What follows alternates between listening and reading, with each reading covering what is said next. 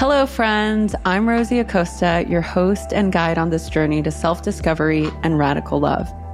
I've walked a path filled with challenges.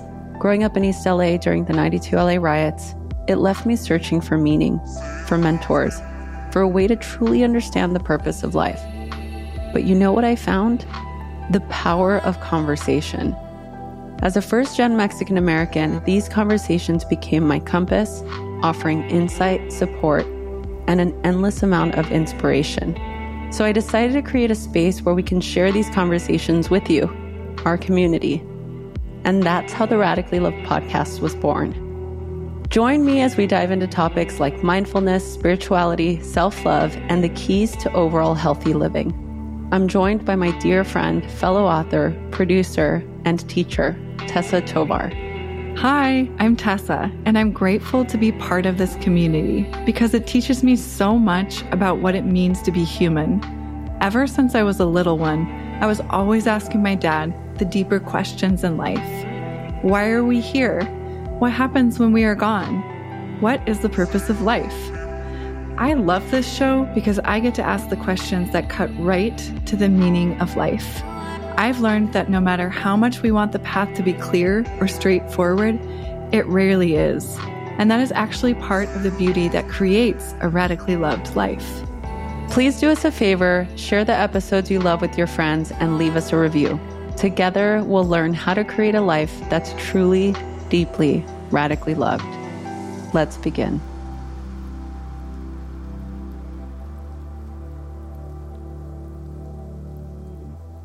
Yay! Hello, everybody. Welcome back to the Radically Love podcast. Guess who I'm here with?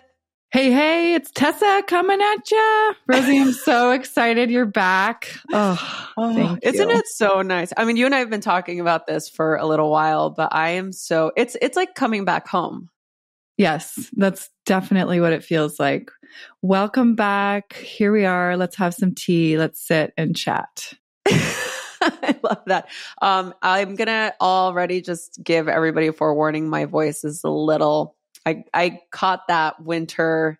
I don't even want to say what it is, but a thing, a winter congested situation, and I'm on the mend, which is great. But I'm really excited to be back for so many reasons, and one of the main reasons is because I love having these types of conversations. I love having these conversations with you, Tessa. I love having these conversations with our incredible guests. I love being able to share these conversations with our audience. And it's been a long journey the last couple of years. We've been through a lot together. And I am so, so excited to present today's guest. And I know that Tessa shares in the enthusiasm because I've been wanting to get this person on the show since I started it in 2016. And we have messaged back and forth since 2020 and just trying to make it happen schedules and you know shifting of of plans and and things but finally i'm so happy and so honored and feel so privileged to present today's guest is Sharon Salzberg. She's a meditation pioneer. I mean, truth be told, neither myself or Tessa would be here without this woman's incredible body of work. She's a world renowned teacher. She's a New York Times bestselling author. She's one of the first people to bring mindfulness and loving kindness meditation to the mainstream. It's been in our culture for over 45 years. And she has been inspiring generations of meditation teachers and wellness influence. I'm going to do influencers with air quotes for so long. She's the co founder of the Insight Meditation Society in Barre, Massachusetts. And she's the author of 12 books, including the New York Times bestseller, Real Happiness. So I can go on and on about how incredible Sharon Salzberg is, but I could also just let you all listen to the conversation both Tessa and I had with her. Hello, everybody. I'm trying to not have a geek out moment. Sharon, I'm sure you get this all the time. People have fangirl moments. Both Tess and I are just, we've been talking about this interview since we booked it. So thank you so much for being here. Oh, well, thank you for inviting me. So, one of my first forays into meditation. Actually, Insight Meditation uh, that you wrote with Joseph Goldstein, I think. Mm-hmm. Goldstein or Goldstein? Goldstein. Goldstein was one of my first meditation books. And that was back after I, it was like the year after I graduated high school. It was early 2000s. And it just completely changed my life. And all of your works, all of your books, you've written so many books and you've, you've had such a incredible career. And I would be remiss if I didn't pay homage to that because I wouldn't be here. I have a career because of the work that you've done, which is pretty incredible if you think about it. Do you ever do you ever look at the sort of the wellness industry or or the meditation community and and think about the impact of your work? I guess in a certain way, you know, I started teaching when I was very young. I was 21 and I started teaching because my own teacher, one of my teachers told me to teach. I thought it was ridiculous. I, thought, I can never do that. You know, it's absurd. Uh, this was when I was leaving India in 1974. I thought I was leaving for a very short trip back to the US to get a new visa and do some things and see my family. And then I was going to go back to India forever. And she said to me, well, when you go back, you'll be teaching. And I said, no, I won't. And she said, yes, you will. And I said, I won't. It was absurd. But of course, as time went on and I did come back and, uh, met up with Joseph Goldstein, who was teaching at Naropa Institute. And I started teaching with him. And one day I woke up and I thought she was right. you know, like this, this is my new life. And then when we started the retreat center, uh, the Insight Meditation Society in Barre, which is where I'm, I'm talking to you from uh, today, it was, you know, people say, oh, you must have had such vision. You must have had such courage. I said, well, not really. You know, like uh, I was 23 when we started the center and it was someone else's idea. And, and we had a board of directors who were fortunately very kind of worldly smart. They like knew what a mortgage was and you know, how to pay it and things like that. And, and, and our mantra, honestly, for the first year was we can always close in a year if no one here wants to learn how to meditate or this kind of meditation, we'll just close an ear.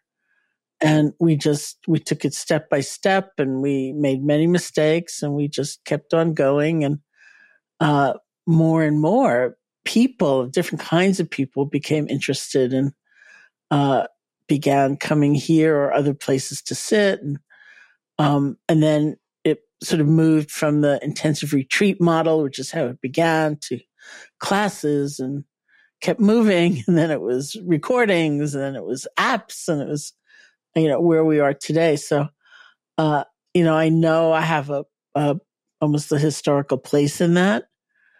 Um, and I sometimes say it's because I am older now and I've only done one thing. like I haven't ever branched out, you know, really. And so, uh, I feel incredibly fulfilled at having done that one thing and having played a part. Sharon, I was curious to hear your experience because you've been doing this. Like you said, this is the thing you've been doing for decades. And I know for me, for example, my yoga practice has evolved so much over the course of beginning to be a teacher and now having been a teacher for a little while. I was curious to hear how your experience of having your own meditation practice has evolved over the years and are there any myths or um, kind of like things that you really truly believed in the beginning of your practice that you've changed your mind about completely now? Oh yeah, I mean, you know, in in terms of myths, you know, there were many because I like everybody probably went into the process with a lot of habits of mind and assumptions and I didn't realize I was bringing them. So for me, that was a really kind of fierce self criticism and judgment and uh, really being unfair to myself. And uh, many people do that. And so I had very unrealistic expectations. I'm somewhat famous from, I still have a very close group of friends that I met in my very first retreat, which was January 1971 in India. And uh, at one point, I went marching up to the teacher. My first teacher was S.N. Goenka, who taught an intensive 10 day retreat. And at one point I went marching up to him and looked at him and said, I never used to be an angry person before I started meditating, thereby laying blame exactly where I felt. I mean, clearly it was all his fault that I was experiencing all this anger, but even more clearly, it was not his fault. I had been hugely angry, but hadn't really seen it. I was 18 years old.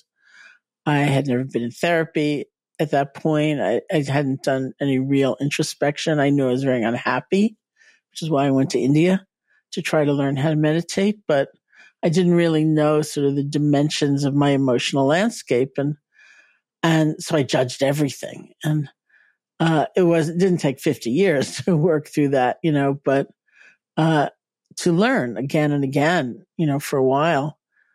Now, as another one of my teachers, this man named Munindra, once said to me, Why are you so upset about that thought that has come up in your mind? Did you invite it?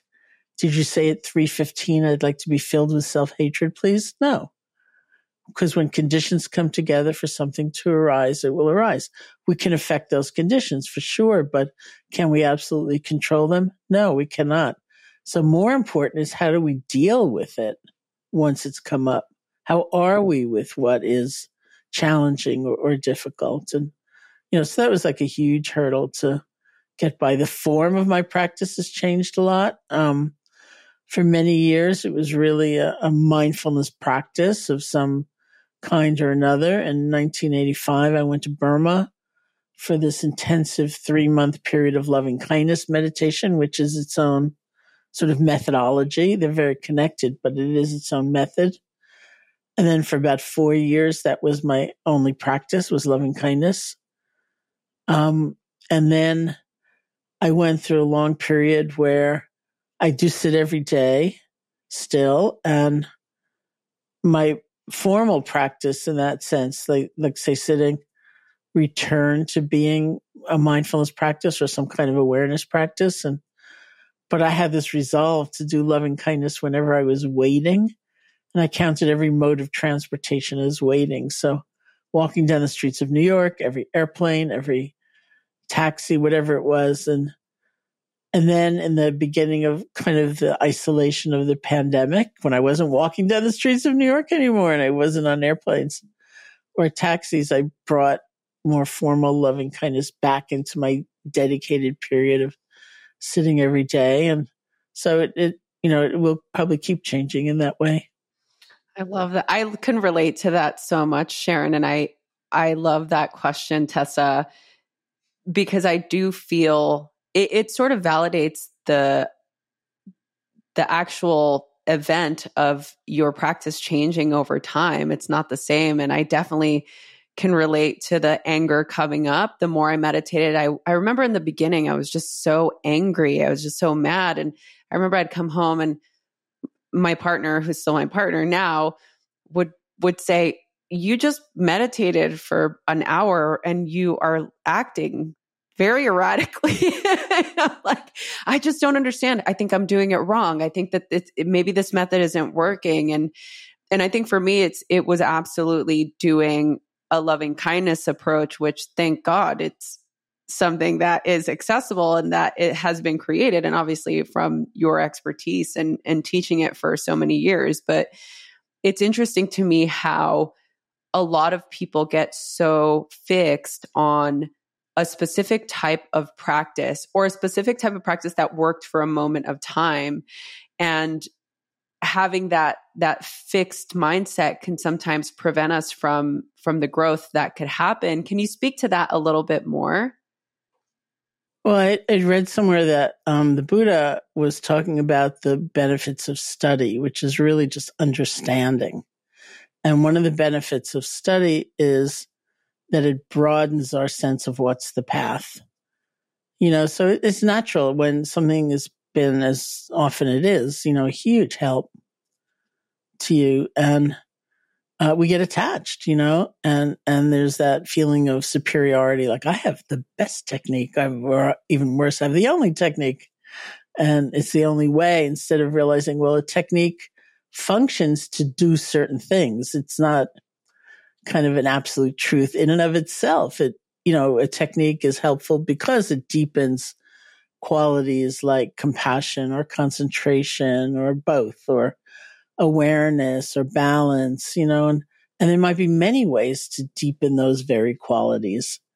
And so the more we understand that, the less fixed we get to a certain way. And, and there's also, you know, there's just levels to that attachment. Like when I went to Burma in 1985 and did intensive loving kindness practice, I came back, I had already been teaching for years and years. Um, and I began teaching loving kindness practice and, and there were any number of people who would say, it's like second best or it's an emo, you know, it's like an emotional high. It's not the real thing. Like, you know, mindfulness practice, which leads to insight or wisdom. And, uh, it's not really a liberating practice. It's just like a feel good practice. And, and I, you know, looking back now, I think, oh, I, I know what they were saying. They're saying it's like a girly practice, you know, there was a whole gendered thing in there. And, and then, uh, really my rationale, of course, was that it had been so hugely helpful to me. And I saw that if you in any way have a habit of self judgment, you know, and uh, kind of self condemnation, mindfulness is actually not that easy because mindfulness is not just noticing something's going on. It's noticing in a certain way. It's like if you're aware that you're having a certain emotion and you hate it, that's not exactly mindfulness, you know? or you're so frightened of it, you can't allow yourself to just feel it. That's not exactly mindfulness either. And so, in order to kind of come into a better balance so that we can be aware with uh, less judgment, we need a kind of component of self compassion, of, of loving kindness. And it will come, no doubt, I think, if you practice sincerely uh, and it also will come if you make a point of doing practices that are dedicated specifically to strengthening those qualities. And so uh, every path is our own. You know, it's it's not going to look exactly like anyone else's, and it, it's going to be because of our own uh, issues and, and ways that we need to come into balance. Mm, I love that. I'm I'm thinking about I'm right now I'm listening to the audio format of your book Real Change and in that in the section I'm on right now you're speaking to the reasons why we meditate in terms of, you know, beyond what we get from it personally, our own internal experience. Like there's many reasons to meditate. Um, and some of those expound, many of those expound beyond our internal experience. And I was wondering if you could describe that here? Well, one of the examples, I mean, this isn't specifically um, a result of meditation practice, but one of the people interviewed in that book was one of the people involved in the striking fast food movement in New York City. People who work in fast food places and who were really struggling, you know, often working 40 hours a week and not, and not even making minimum wage and living in homeless shelters. And, and uh, at one point, a f- group of friends of mine, you know, yoga teachers, meditation teachers, and I met with a group of striking fast food workers. And, and they were saying, you know, that even people in their families were saying, don't rock the boat. You know, you've got so little now, you will really have nothing. If you make waves, just be quiet, you know. And this, and this one woman said, I can't do that because I realize I deserve better. And not only that, but I look at these younger people coming up and I think they deserve better too. And somehow that sense of, of our own dignity and you know, the Buddha said everybody wants to be happy, not happy in a happy go lucky sense, but a deeper sense. Everybody wants to be happy. And so some correlation of that is everybody should be happy, you know, if we could only figure out how and create the conditions. And so I thought, well, for me, the arrival at that sense of innate dignity and, and worth came through meditation as it does for many people. And so however one gets there, I think it's, it's an essential component. And there are many things like that that meditation can give us. And I also think of often, I think of the stress dynamic because it's really a dynamic. There's the pressure and, or the incident, the circumstance, and then there's the resource with which it's met. You know, that's the inner resource of inner strength. It's a sense of connection to others, not feeling so alone. And that's, you know, we know that from any given day, right? Like you didn't sleep last night, let's say, and you go to work and there's some comment made and you take it to heart and you feel so horrible. And on the other hand, you know, another possibility is you slept beautifully last night. You had a beautiful breakfast with loving friends and you go off to work and you hear the same comment and you think, boy, that person's having a bad day.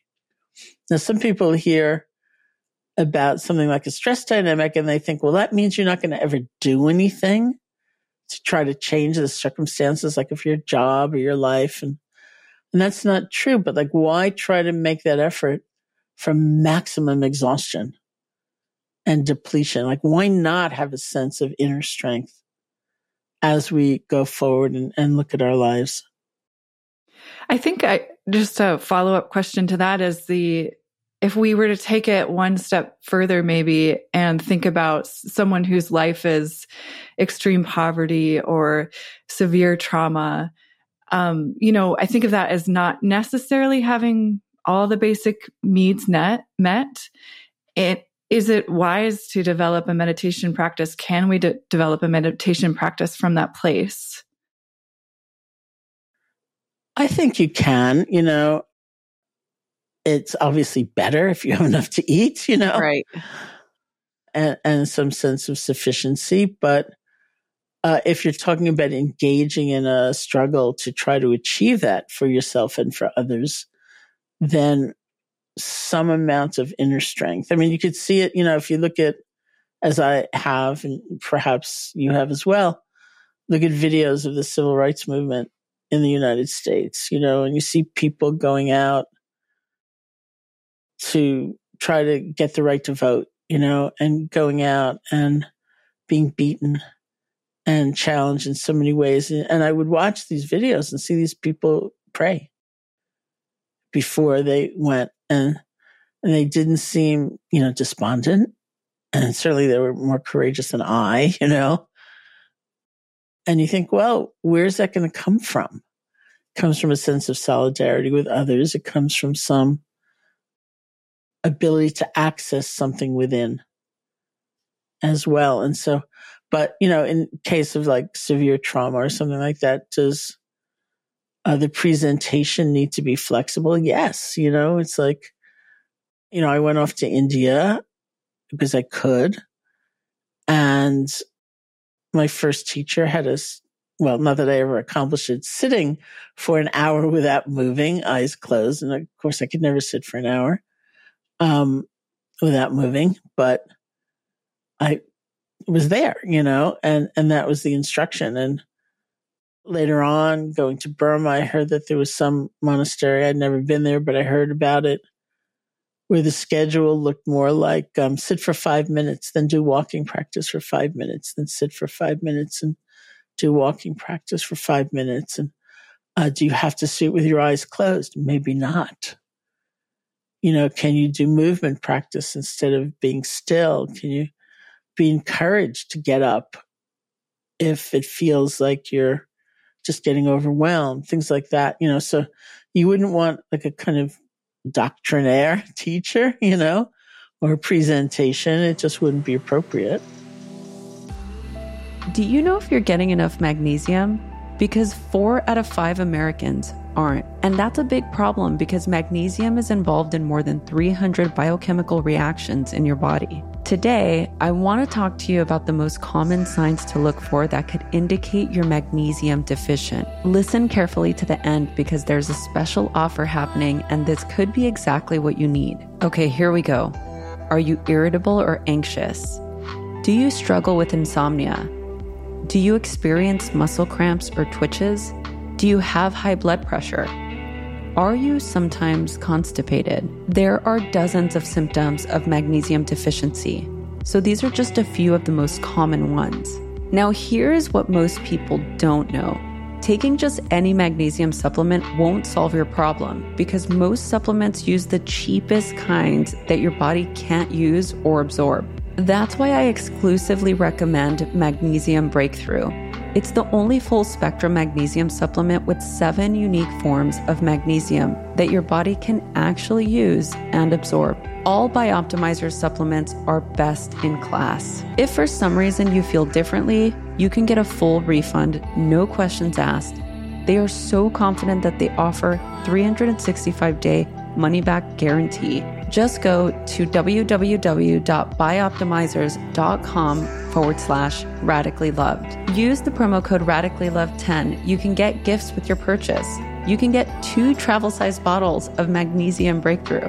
Act fast. This is a limited time offer. Go to bioptimizers.com forward slash radically loved and use the promo code radically loved 10.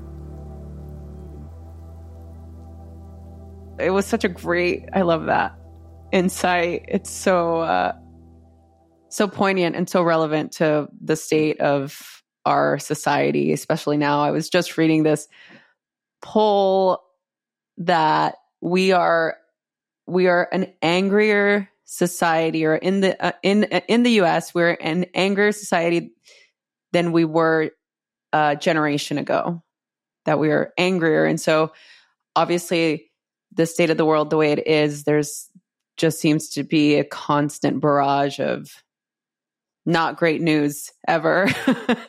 and and so I'm I'm curious from your perspective knowing that people are are angry and and many people have reason to be and and I understand it there's you know a lot of different um events going on in the world and it, it could be really difficult to grapple with what's happening you know in this this sort of age of digital media and and the constant you know for for the younger people the constant comparison game that they're playing with everybody else and what success looks like and you know just in in every way shape or form. So we're angrier than we've been a generation ago help us.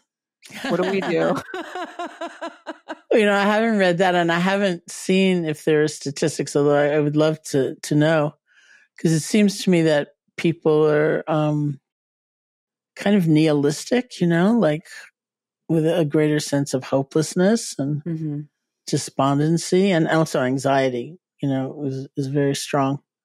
So uh, I'd love to know if there's some research about that and um, I think in some ways, you know, we need to be able to form uh, communities of our own as kind of countered to that prevailing ethos, you know, that there's nothing to be done or we just have to be perpetually outraged to no effect, you know, and learn how to channel our discontent or anger into action, not feeling so alone, um, realizing we are part of some effort and, you know, the, the culture doesn't generally teach patience very well, you know, and we're very into instant gratification. And yet, you know, another thing I learned from interviewing all those people for real change who are involved in social movements is things take time, you know, and if you've got that need for immediate satisfaction, you're going to be so frustrated and just kind of learning, okay,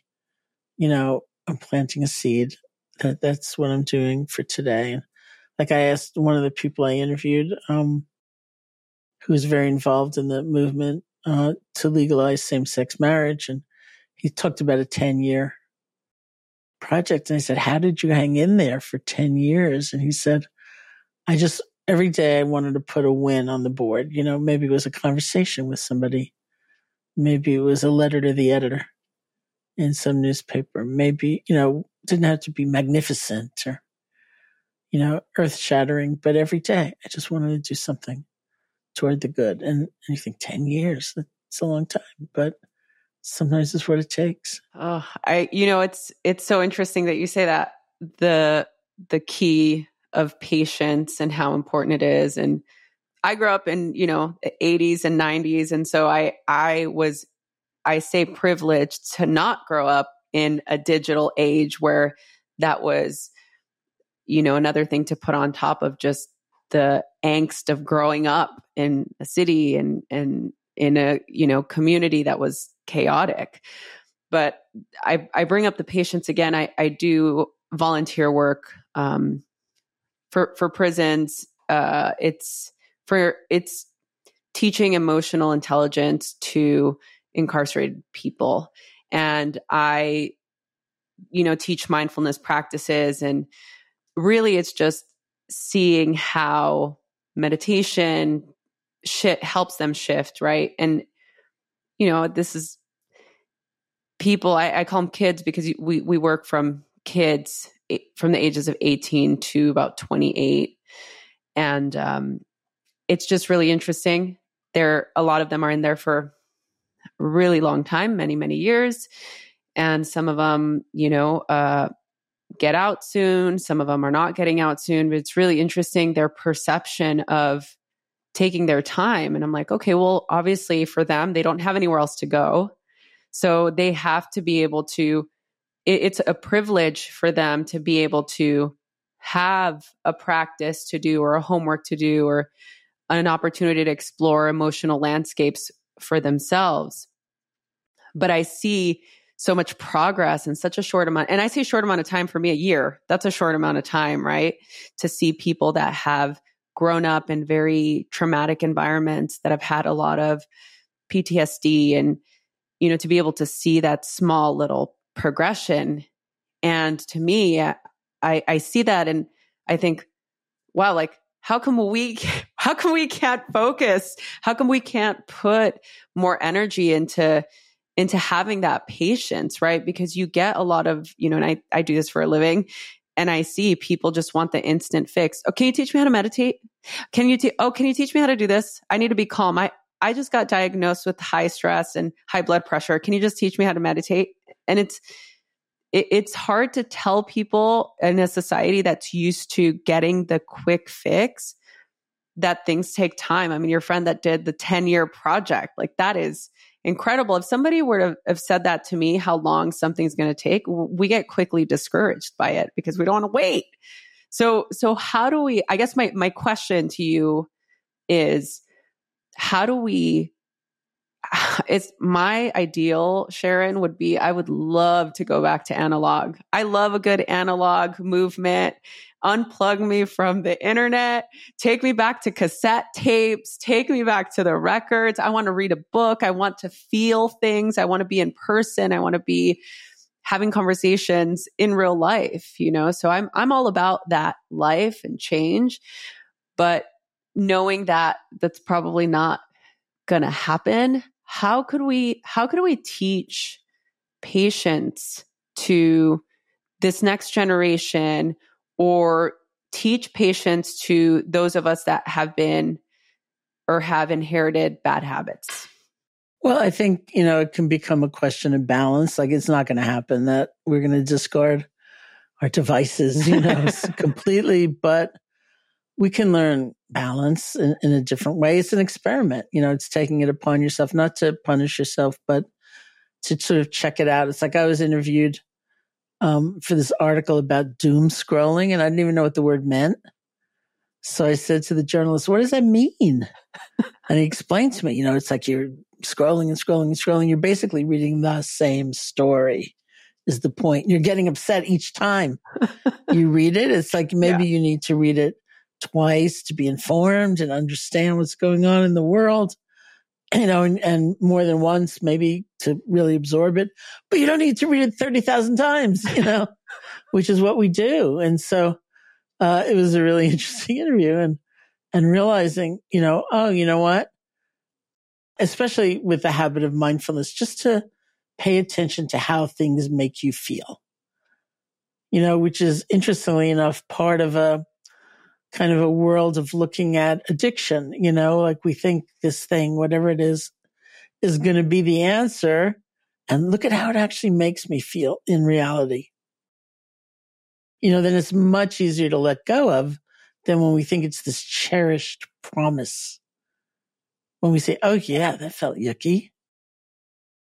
You know, and so they use it with that kind of contemplation or reflection with all kinds of things that we, we're sort of stuck with and or in. And so it's just a useful thing to be able to do because then we can decide for ourselves, do I really need to read this 30,000 times? You know, like I'm trashed. Well, right. It's, it's going back to that practice of discernment, right? How do we, yeah. how do we discern?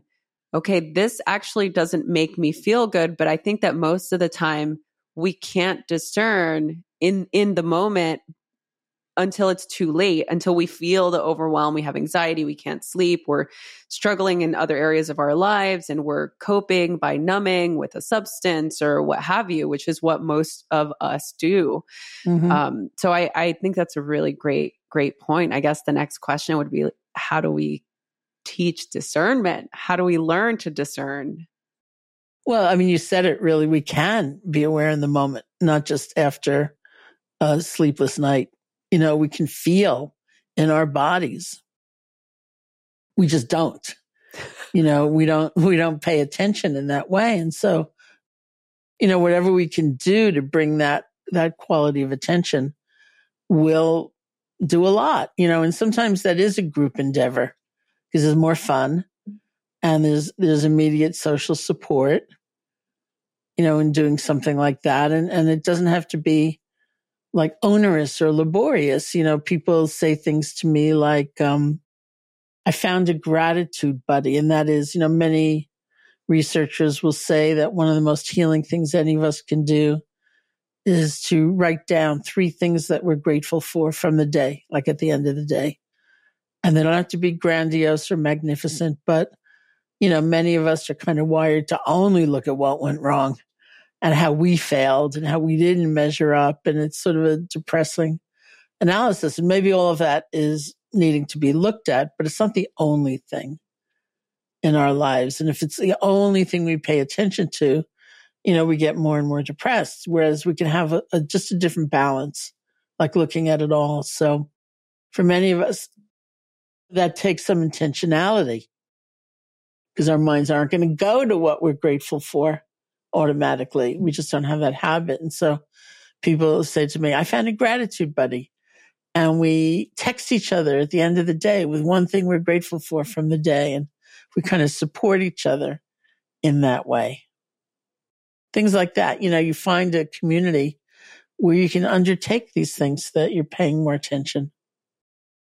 Sharon, I wanted to hear you speak to uh, getting better at that pause in between response and, and stimulus. I think it's, I've heard so many times and I've heard you talk about this too, the, the choosing the, re, the choosing a way to respond rather than being reactive to something in the moment.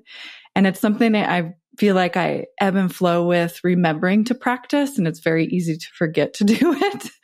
Um, and so I was wondering if you could speak more to that, please. Well, I think, you know, people are trying to uh, use language in some ways to express some subtle things, you know, the difference, as you said, between reacting and responding. You know, to say we're practicing mindfulness doesn't mean that we're kind of inert, you know, we're never doing anything about anything, but it's sort of that automatic, reflexive, uh, you know, way of reacting that doesn't always lead us in a good direction, you know, because we have so many habits of mind and thinking and so on. So think about all those times where your first thought is, I can't do it. I'm not capable, which may not be true even. It, it's just an old habit in many cases. And so when that thought comes up, how are we going to deal with it? We need a little time, you know, so that we're not just shutting the door to some possibility right away we can sit with the thoughts, with the feelings. We can say, sometimes we, we say, is that true? Um, and then we have the chance to respond really based on, on a greater grasp of reality. You know, so like I, for mm-hmm. example, for many, many moons felt I could not do any public speaking at all, which is always amusing to people given my life and how it unfolded. But, um, the first retreat Joseph and I were invited to teach in this country was a month long retreat. And the format of our intensive retreats is people practice during the day and we, you know, maybe we sit together. There's teacher interaction individually or in small groups. There's instruction and question and answer, but there's one formal lecture at night, like a discourse. And I couldn't do it. I just, I was petrified. Couldn't do it. And so that's 30 nights Joseph had to speak. And all these people were going up and yelling at him, saying, Why won't you let her have a voice? Why won't you let her speak? And he'd say, I'd love a night off. Go talk to her, but I couldn't do it. And my thought was, I'm going to be, I'm going to start, and my mind's going to go blank. You know, sit there in front of all these people, just looking like an idiot, you know? And I just couldn't do it. But that was just a thought in fact, and, and through a variety of things, including loving kindness practice. Um, not the formal one because th- that came years later, but kind of picking it up as, as I could. Things shifted for me, you know, and so maybe I would be sitting in front of that room full of people and I would have that very thought, but I'd have enough space to say, oh, that's just that old pattern. You know, and then maybe I would do a few moments of loving kindness so that the people I was facing didn't seem like the enemy out to get me, you know? But it's like, okay, here we are together. It was like we instead of us and them or self and other. And so even if the thought came, it wasn't that all powering anymore, you know, because I, I had a different relationship to it and and I could respond differently. And so that's why we need the pause. It's just not to hurtle really fast into, into the reaction hurtling is such a great word because that's exactly what happens. we hurtle into this this big uh, experience. I I this speaks straight to my heart. Tessa, thanks. This is such a great question because I feel like a lot of us struggle with that, and I I think particularly what you're saying for me brings up the self judgment that comes in, right? This, well, just the idea of judgment in general, but the self judgment that we have on ourselves and also the fear of others judging us, like, oh, I'm going to freeze. I remember the first couple of times I spoke, well, that I taught a public class in front of people. I was, I forgot I was teaching yoga and I I forgot to do one side and then we're doing the other side and I actually had a couple of people walk out while I was teaching, you know, and and I just felt just completely broken inside, but but I knew that I had to start somewhere. You can't just go from just starting to teach to, you know, here I am 20 years later, right? So it it I love to always remember the feeling of that moment, the beginner, right? The the feeling of it's okay. It's okay if you stumble and fall. It's okay if you forget to do a side. Just be present and and acknowledge. For me, acknowledging it is really the key. It's actually interesting because I I want to ask you this question because a lot of people that listen to this podcast in the beginning it was we had a lot of uh, wellness people yoga teachers meditation teachers you know people in in the wellness world it it the podcast has now grown and expanded to you know, a lot of many different people, but I'm curious for you, you know, as a pioneer of this work and and sort of expanding this this beautiful tapestry of of practices that have allowed us to to grow as as practitioners and and as teachers, you know, for for a lot of us. What do you think are the main important qualities that a meditation guide should have? I don't want to ask the question. So the question that I was asked while I was, you know, telling, polling the audience that I was going to talk to you, a lot of people were asking, what makes a good meditation teacher? What makes a good teacher in general? And how long do I have to practice before I begin to teach? This, this kind of thing. For me, what makes a good teacher feels a little judgy to me because I feel like I'm going to set these parameters as opposed to approaching it from a, a, place of what qualities can I embody before I lead people through a practice, right? So That's the question. I wanted to give it some context. Well, and I think we do ask the question of what makes a good teacher if we're looking for a teacher. Right.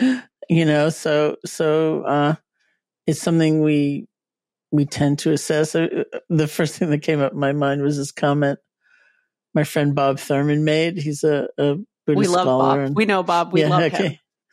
Okay, so he said once, uh, if you get a teacher who says, um, I have the only way, he said, run. Then he said, actually grab your wallet and run. you know, so basically it's often an intuitive sense, you know, of this trusting this person's intentionality or motivation that in Zen, they say a, a good teacher or Zen master aspires to have students who surpass them. You know, so they're not teaching for the sake of their egoic gratification. They're teaching for the liberation of the student. And teachers have different personalities. You know, some are fierce, some are gentle, uh, some are structured, some are kind of free form, you know, there's all kinds of stuff going on. But you have to have that some sense of trust. And also someone doesn't have to be your teacher for a lifetime. Mm. You know, I've had many teachers, many teachers uh, sort of I mean, now many of them have died. Most of them have died, but you know, when they were still alive, even, you know, um, I was drawn to different people at different times for different reasons in, in my own evolution. And, and that was great too. In, in terms of being a teacher, um, I think the uh, two really important things are continue to be a student. Like I still have teachers. I still practice. Uh, my friend Joseph, we live in a duplex. He's on a three month retreat right now in his house. Um, I just saw him in the entryway, you know, before I got on. Um, you know, and, and it's just very important, I think, to continue to learn and not to lose that sense. And, uh, and then I think, you know, it's also important I found not to feel alone. You know, like I started teaching with Joseph and Jack Kornfield and a few other people. And there's always been a community of people and we've helped each other. And I've seen that in younger teachers coming up, you know, watching them talk to one another. Like, well, I was leading a body scan was one instance. And when I was leading the body scan, someone was saying to her, her group, uh, this happened and this is how I responded. What would you have said? You know, and they were sharing that kind of information. I, I am more concerned for the people who are kind of off alone, you know, uh, and, and don't have that sense of a community and feedback and, and mutual help in those ways. And, um, and I think that question of patience really figures here too, because, um, you know, this is America and everything is packaged and kind of uh, streamlined. And I think that feeling of being done is a very dangerous feeling. And, you know, I, I once recommend, somebody asked me once about, um, how to, uh, do a certain kind of meditation with certain results. And and uh, this was, you know, quite some number of years ago. And, and I said, well, you know, I heard that there was a teacher in Burma who, who would, you know, do that approach and, and work in that way. And he kind of looked at me horrified and he said, Burma, that would mean like at least a month. And I said, well, you know, a lot of people think about the very thing you're asking about in terms of years, you know, not like an hour and a half. And, but we're brought up that way. You know, it's, it's a very strong conditioning. Like, okay, you know, I did it for an hour and a half. I'm done. Um, and, and I think we need to loosen the grip of that. Yeah. Oh, I love that. So, so true. Going back to patience, uh, I will, I will call myself out and I'm going to call Tess out too, because we're both very impatient when it, it just, it, it's very, I find it very difficult. The older I get, the more I practice, the more I study. I'm like, this really waiting. It feels like it's just way too long. And it, it's it's kind of funny. I I find it in myself because I recognize it when it's happening, and I find that if I laugh at it, it sort of dissipates the charge of the rushed feeling. And and then it's fine. And then it's like no come on this is really nothing's really that important you know like it it just let it be what it is and let's just move on. So i i think i i appreciate that so much. I think it's such great insight especially with regard to being a teacher or being a student it, it really is is an important thing to to keep at the forefront of our mind there's no there's no real place to get to at the end, is there? I mean, we're just there. I, I remember there was a teacher that said to me once, there is no there there. I love that. like, like, to get to the end, there's no there there. so just be. Yeah, well, I wouldn't think about the end, but there's progress for sure. yeah. I'm thinking about this. Uh, we've been talking a lot about like beginning a practice and creating more space for practice, being patient with practice. And I'm thinking about it for those listening that are like, yes, I know, I know I should try meditation. I know, I know. My doctor's telling me, my partner's telling me. And it just feels like you know, in our landscape, we're talking about our culture. There's so many resources. It can feel overwhelming. There's so many people that say you need X, Y, and Z things in order to have a quote unquote meditation practice, or you need to be able to sit in a certain way. And I loved Sharon how you were talking about holding it lighter and maybe it's five minutes sitting and five minutes walking. And so I was just curious if you could speak a little bit to like the overwhelm of knowing where to start and what, what you would suggest to that beginner. Well, I'm the kind of person who is very served by structure. You know, not everybody perhaps is, but I certainly am. And so for me, um, what would help would be something like uh, a commitment that I make to myself, you know, or maybe a small group of friends, whatever it might be, that's limited, you know. So maybe it's like, I'm going to try to sit formally uh, every day for a month or two weeks, whatever seems reasonable to you for, uh, I'll say 13 minutes and I'll tell you why in a second each time, you know? And so, um, well, the reason why is that, uh, I have a friend, Amishi Jha, who's a neuroscientist who studies meditation, uh, for people with high stress, like in high stress professions, like the military, high performance athletes, first responders, and what her lab has found, she's at the University of Miami, what her lab has found is 13 or maybe 12. I can't remember. It's either 12 or 13, uh, something like that. Let's say 13. We'll pad it a little bit. Uh, 13 minutes a day, three to five times a week will actually bring results. And I always tease her because we're friends. And I say, first of all, I don't know if it's that healthy to go for the bare minimum you know, and she said, well, these are very high stress people. So I was looking for the minimum. You know, I was looking like in medicine, they look for the lowest effective dose. Like how much aspirin should you take for that headache? You know, and so that's what she found. And also I said to her, self knowledge plays a role here. Like for me, three to five times a week doesn't work because it'll be Monday and I'll think, I think I'll start on Wednesday. It'll be Wednesday. I'll think I'll do it three times on Saturday and I'll never do it but every day is every day. So if it's a reasonable commitment, let's say, I think it is 12, 12 minutes a day, every day. But if you can't do the 12 minutes, do three minutes, whatever you can do, but every day.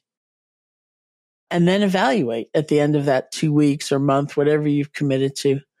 Because you do want to evaluate to see is this worth pursuing. But when you evaluate, don't look at like that period of practice look at your life because that's where you'll see the change. Maybe you still get sleepy when you're sitting. Maybe you still get anxious when you're sitting. But in subtle ways, you're beginning to relate to it differently. And you may not notice when you're actually sitting, but you will be different.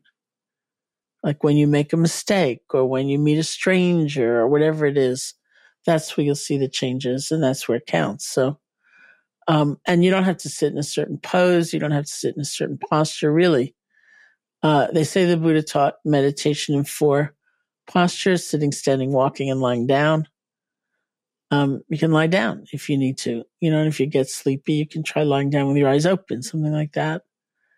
Um, you know, so there are ways of practice that that are, I think, very accessible to people. Mm-hmm. Thank you. I love that. I want to be respectful of our time too. I'm like, I could, we could, this could be a two hour episode. And I, I know that we only allotted a certain amount of time. So I, I do want to be respectful. And, um, yeah, I think just the one last thing, and it, it could be just super short. Um, it is 2024. It's an election year this year.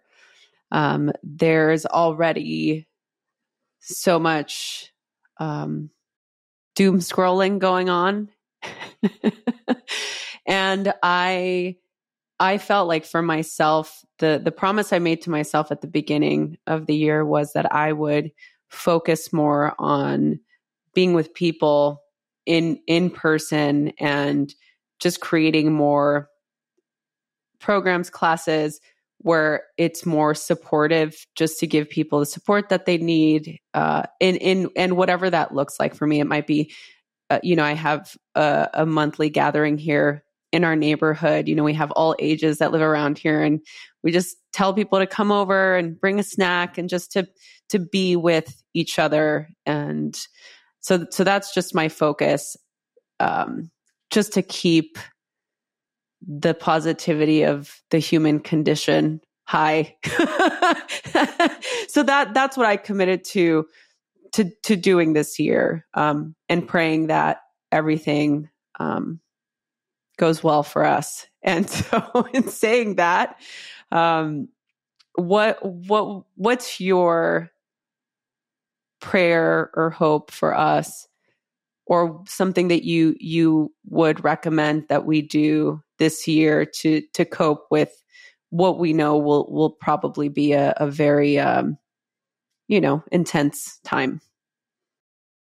Well, I think taking an action, as you described, is really crucial. You know, like instead of sitting in frustration and outrage and uh, despair, whatever it might be, the one or two things that you can choose, maybe it's in your neighborhood, maybe it's in your family, what I have chosen for years now is to encourage voter registration, speaking of election years, and to encourage participation. I just bought 100 stamps to write letters uh, to voters. And, uh, you know, Ethan Nichtern, our yeah. mutual friend, does yes. uh, gatherings online. And, and I think we'll start again soon. And um, where people uh, come together, meditate, uh, write a letter to you get a list, you know, of voters from different outlets and uh, basically write why you yourself feel voting is important. Because for me, um, voting is is that opportunity to express that right to have a voice and to express your own innate dignity. Um, it's very tied to that in my mind, and so uh, rather than feel, you know, it doesn't make a difference, it does make a difference. Um, and so for years and years and years, many election cycles, I've been really trying to work with that. And so I think I will again, you know. And you said there was a second? Well, I mean, it doesn't have to be that, you know. Oh, I see. It, it could be. I, I mean, I think the difference is sitting with all of those very distressing feelings, maybe tweeting about it if you still do that, you know, or actually thinking, I'm going to take some action. Mm-hmm. You know, and sometimes we don't because it feels like I can't resolve the huge, huge, huge problem, but we can do a little bit. And, and that's just so crucially important. Thank you, Sharon. Can I just briefly, very shortly, I, this is, you're in my mind often when I sit and this is a, um, I, I don't know when you recorded this lecture. I believe it was with Ram Dass. And I think you were describing your early days of meditation practice. And you said something to the effect of, I noticed myself leaning forward a lot. And then I realized, oh, I could sit back. and so I'm often, you talked about becoming aware of yourself and your, in your practice. And I noticed that like that leaning forward and then leaning back really shifts my perspective. It allowed, like I was asking about, um, the creating this space to pause. And that allows me to do that. So, like Rosie said, oh my gosh, your work just ripples. It, you're with me in my head. And I just want to thank you so much for your time. Oh, well, thank you. We can just have a Sharon we love Sharon fan club party here. Um, Sharon, thank you so much for being on the show. Thank you for being with us. We, again, it's, it's an honor and a privilege. And I, I think it's so important for us to be able to honor our teachers and the people that came before us because if we don't have that sort of reverence to the people that paved the way, then what do we have? So thank you for everything that you've done. Your work, your career has made a huge impact. I mean, think about the impact that we're all making and and our goals and and to have the this this sort of path of making the world a better place and and that being the intention and it, and it's all thanks to your work so thank you again from the bottom of my heart um, we ask this question at the end of the podcast. It's it's we ask it to all of our guests.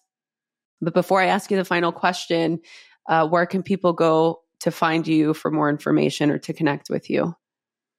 Uh, the best place is sharonsalzberg.com. It's just my website. Do you hang out on social media at all? I do. Preference? Which uh, one is your preference? Uh, I'm on Twitter or whatever it's called X now. I, am on uh, Facebook. I'm on Instagram. Okay, on everything. So we'll we'll add those links. I'm on everything. The, yeah, I'm not on, on TikTok. I never figured it out.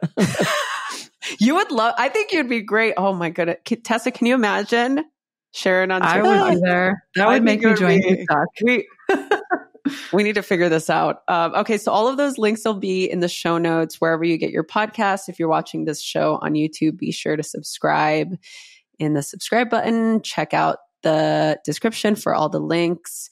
Uh, again, thank you. And thank you, Tessa, for being here. You are such a valued member of our radically loved community and family. And obviously, I wouldn't have a show if it wasn't for you. So thank you so much. Um, and uh, the final question for you, Sharon, is I started this podcast because I wanted to create a place for people to feel supported, inspired, and I always say that I, I wouldn't have found my way to this place had I not felt radically loved. And it really all stems from loving kindness. So again, right back to you and your work. So the the idea is that we have this radical love force that sustains us, whether it's God, source, whatever it is that you believe in uh, the universe works for us, not against us. So the final question to you is how do you feel radically loved? I feel it uh, every day, I'd say. Uh, when I pause, there's something I connect to and we can all connect to. And probably the um, primary kind of marker of that or reminder of that for me were my teachers, you know, various meditation teachers, much more than my family of origin. Um, but it's kind of never too late, you know? And so, uh, just having that model was, was really essential. Thank you. Yeah. Thank you, Sharon, so, so much for joining us. We hope that you come back and join us again. Thank you all so much for listening. Don't forget to subscribe, rate, and review wherever you get your podcast. And we will see you next week. Hey, friends, thank you so much for listening to the Radically Love podcast. Don't forget to subscribe, rate, and review wherever you get your podcast. It really helps. Also, don't forget to check out the Mindful Love Hub on Substack. This episode was produced by Tessa Tovar, music by DJ Taz Rashid.